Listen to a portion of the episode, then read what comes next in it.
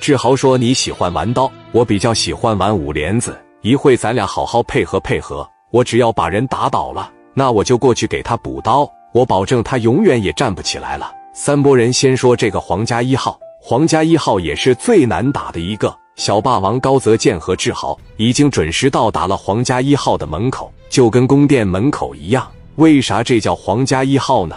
名字叫的也大，装修的也是真好。蒋元来到门口，一群人从这车上直接下来了，三十多号兄弟奔着那酒店里边就走了。马宪洲昨天在高速口数他打人打得欢，马宪洲在负二层的赌场办公室里边搂着两个小娘们正喝酒呢。厄运已经来了，大祸已经临头了。三四十号人往里面这一来，门口两个保安那个工作牌上都写着“皇家”两个字，一看就是马仔。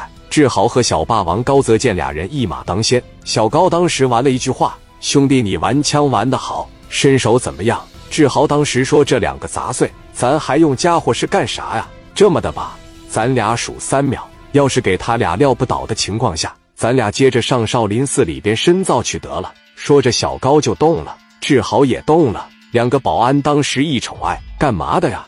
一看来势汹汹的。高泽健往前这一上。那个保安拿个胶棒提了起来，朝着小高就过来了。高泽健连躲都不躲，直接抬拳头一过去，嘎巴就一下子没有把小高打退。高泽健这一拳结结实实的锤在了保安的胸口上，然后紧接着第二下朝小肚子上，嘎巴就点了一脚。别说三秒钟了，就一秒钟，直接干倒起不来了。志豪当时一瞅，卧槽，行啊！旁边那哥们给这个胶棒一举起来，志豪直接迎着那个胶棒一上。也是嘎巴一声，也是躲过一棒子，朝着胸口直接就一拳头。那小子当时一捂胸口，志豪薅住头发，把这个膝盖抬起来，嘎巴就一个电炮，这人直接猫腰倒地起不来了。然后这些人就大步流星的开始往里边走。这时候从一楼的保安室里边一下子出来了二十来个，拿着砍刀，拿着镐把，有几个人端着五帘子，这是在这看场子的。往外边这一来，就大喊了一声：“什么人？”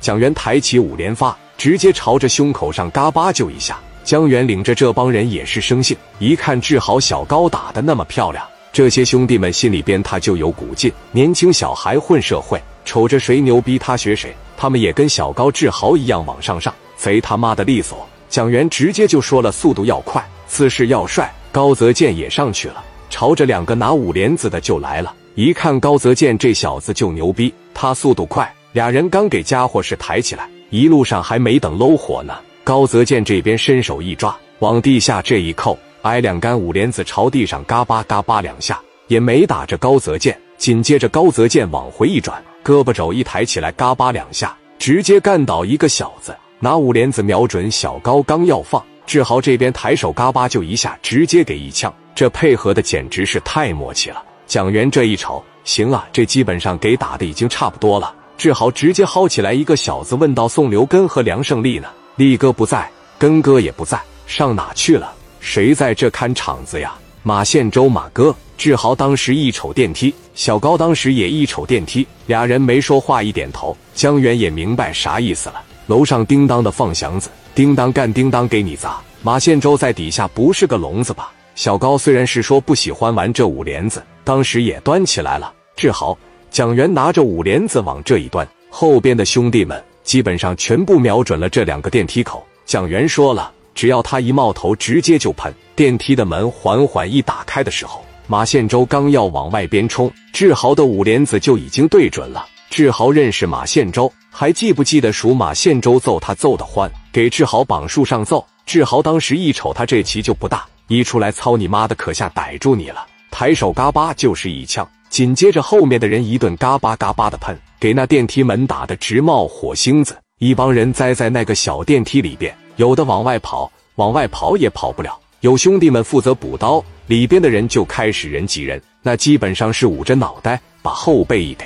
这帮兄弟朝着电梯里边就开打。高泽健说：“快快摁出来！”志豪也说：“停！”兄弟们不打了。志豪往里边这一上，嘎巴的一下给马宪洲抓手里了。马宪洲肩膀后背都打烂了，全是西瓜汁，往外边这一甩。高泽健紧接着脚往大脖子上一踩，九龙大开山往脖子上啪的一架，擒贼擒王，半死的马宪洲直接被拿下。马县州完事就该郝红山了。郝红山是哪个负责人呢？是物流的负责人。刘毅是聂磊手底下最信任的一个兄弟，领着三十多号兄弟，直接奔着这个行业物流就来了。在这看场子的负责人是郝红山，也是宋刘根手底下的一员大将。从车上这一下来，基本上他就跟个推土机是一样的。本身呢，手上有命案的选手，他打起来不管不顾。往院里边这一站，一开始家伙是啥的全在这夹着。突然进来了三十来号人，这个物流里的总负责人当时出来了。这个总经理往他们跟前这一站，直接就说了：“你们办什么业务啊？”刘毅说：“我想找一下宋刘跟宋老板，梁胜利梁老板。我们宋总和梁总一般情况是不怎么来的，是吗？行，你们管事的在哪个屋啊？我过去找他一下。那个有啥事跟我说就得了呗。”刘毅给这怀里一敞开，给家伙事稍微往外露了一露。我问管事的在哪个屋啊？然后嘎巴着一捂嘴，家伙是往腰那一顶，在哪个屋？你别叫唤，你要是叫唤，我肯定一枪打死你。听着没？你要听着，你就点点头。那人急忙点头说道：“那写着呢，在那个屋呢。”说完话，刘一把手直接抄脑袋上，嘎巴就一下子直接砸晕了。这几十号人直接奔着南屋就去了。郝红山领着一帮兄弟们在这吃火锅呢。屋里边大概小二十个人。而且五帘子什么的就在沙发上放着，刘毅一伙人呼呼啦啦的就过去了。屋里人往外边这一瞅，几十人大步流星的朝着屋里边来了。谁呀？这是咱的兄弟吗？还是来谈业务来的？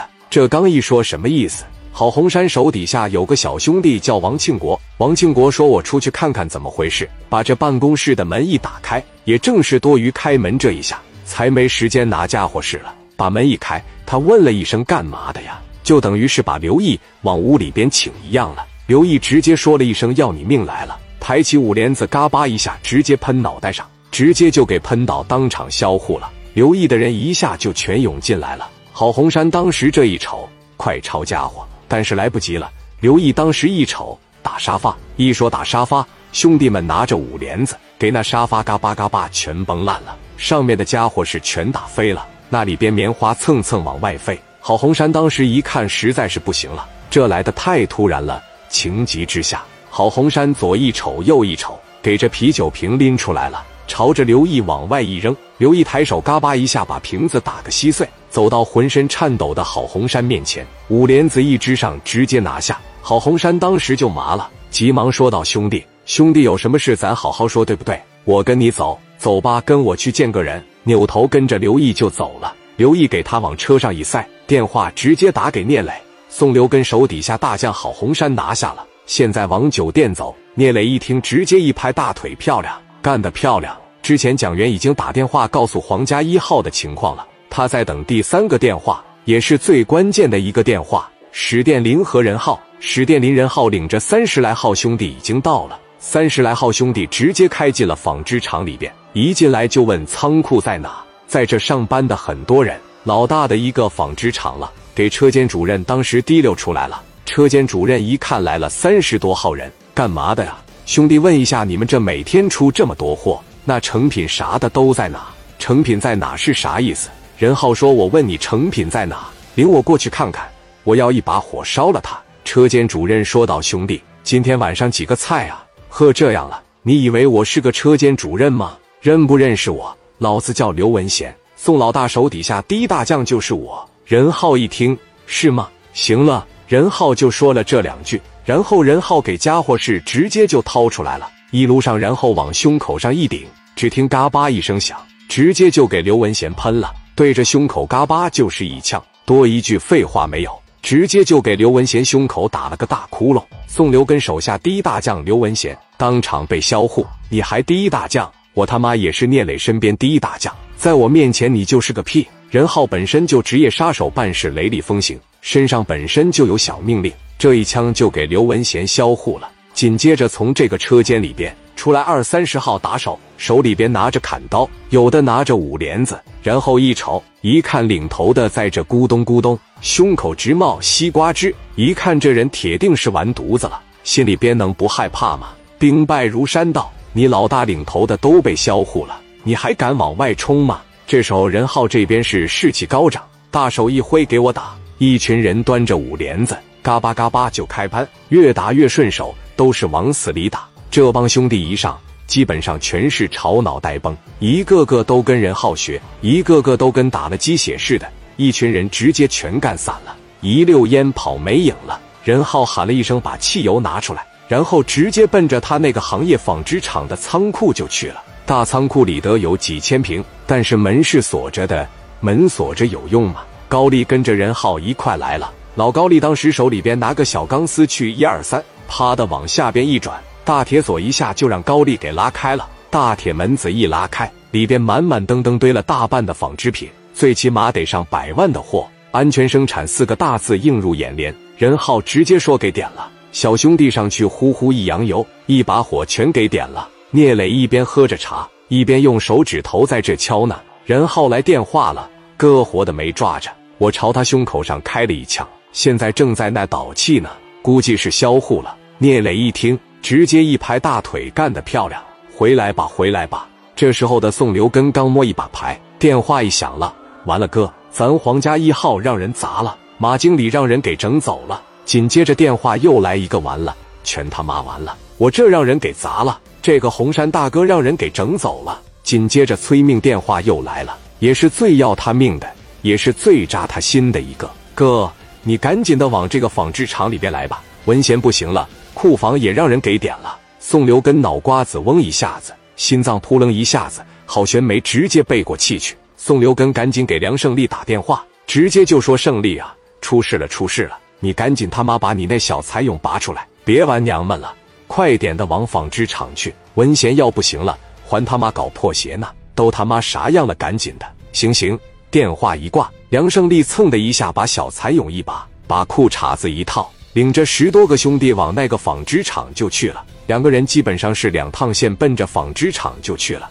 宋留根开的虎头奔，卢建强认识物流和纺织厂，绝对是宋留根的命根子。他认识宋留根的虎头奔，刚一拐进那个纺织厂，街口的史殿林后视镜里一瞅，兄弟们抄家伙，虎头奔哇哇就过来了。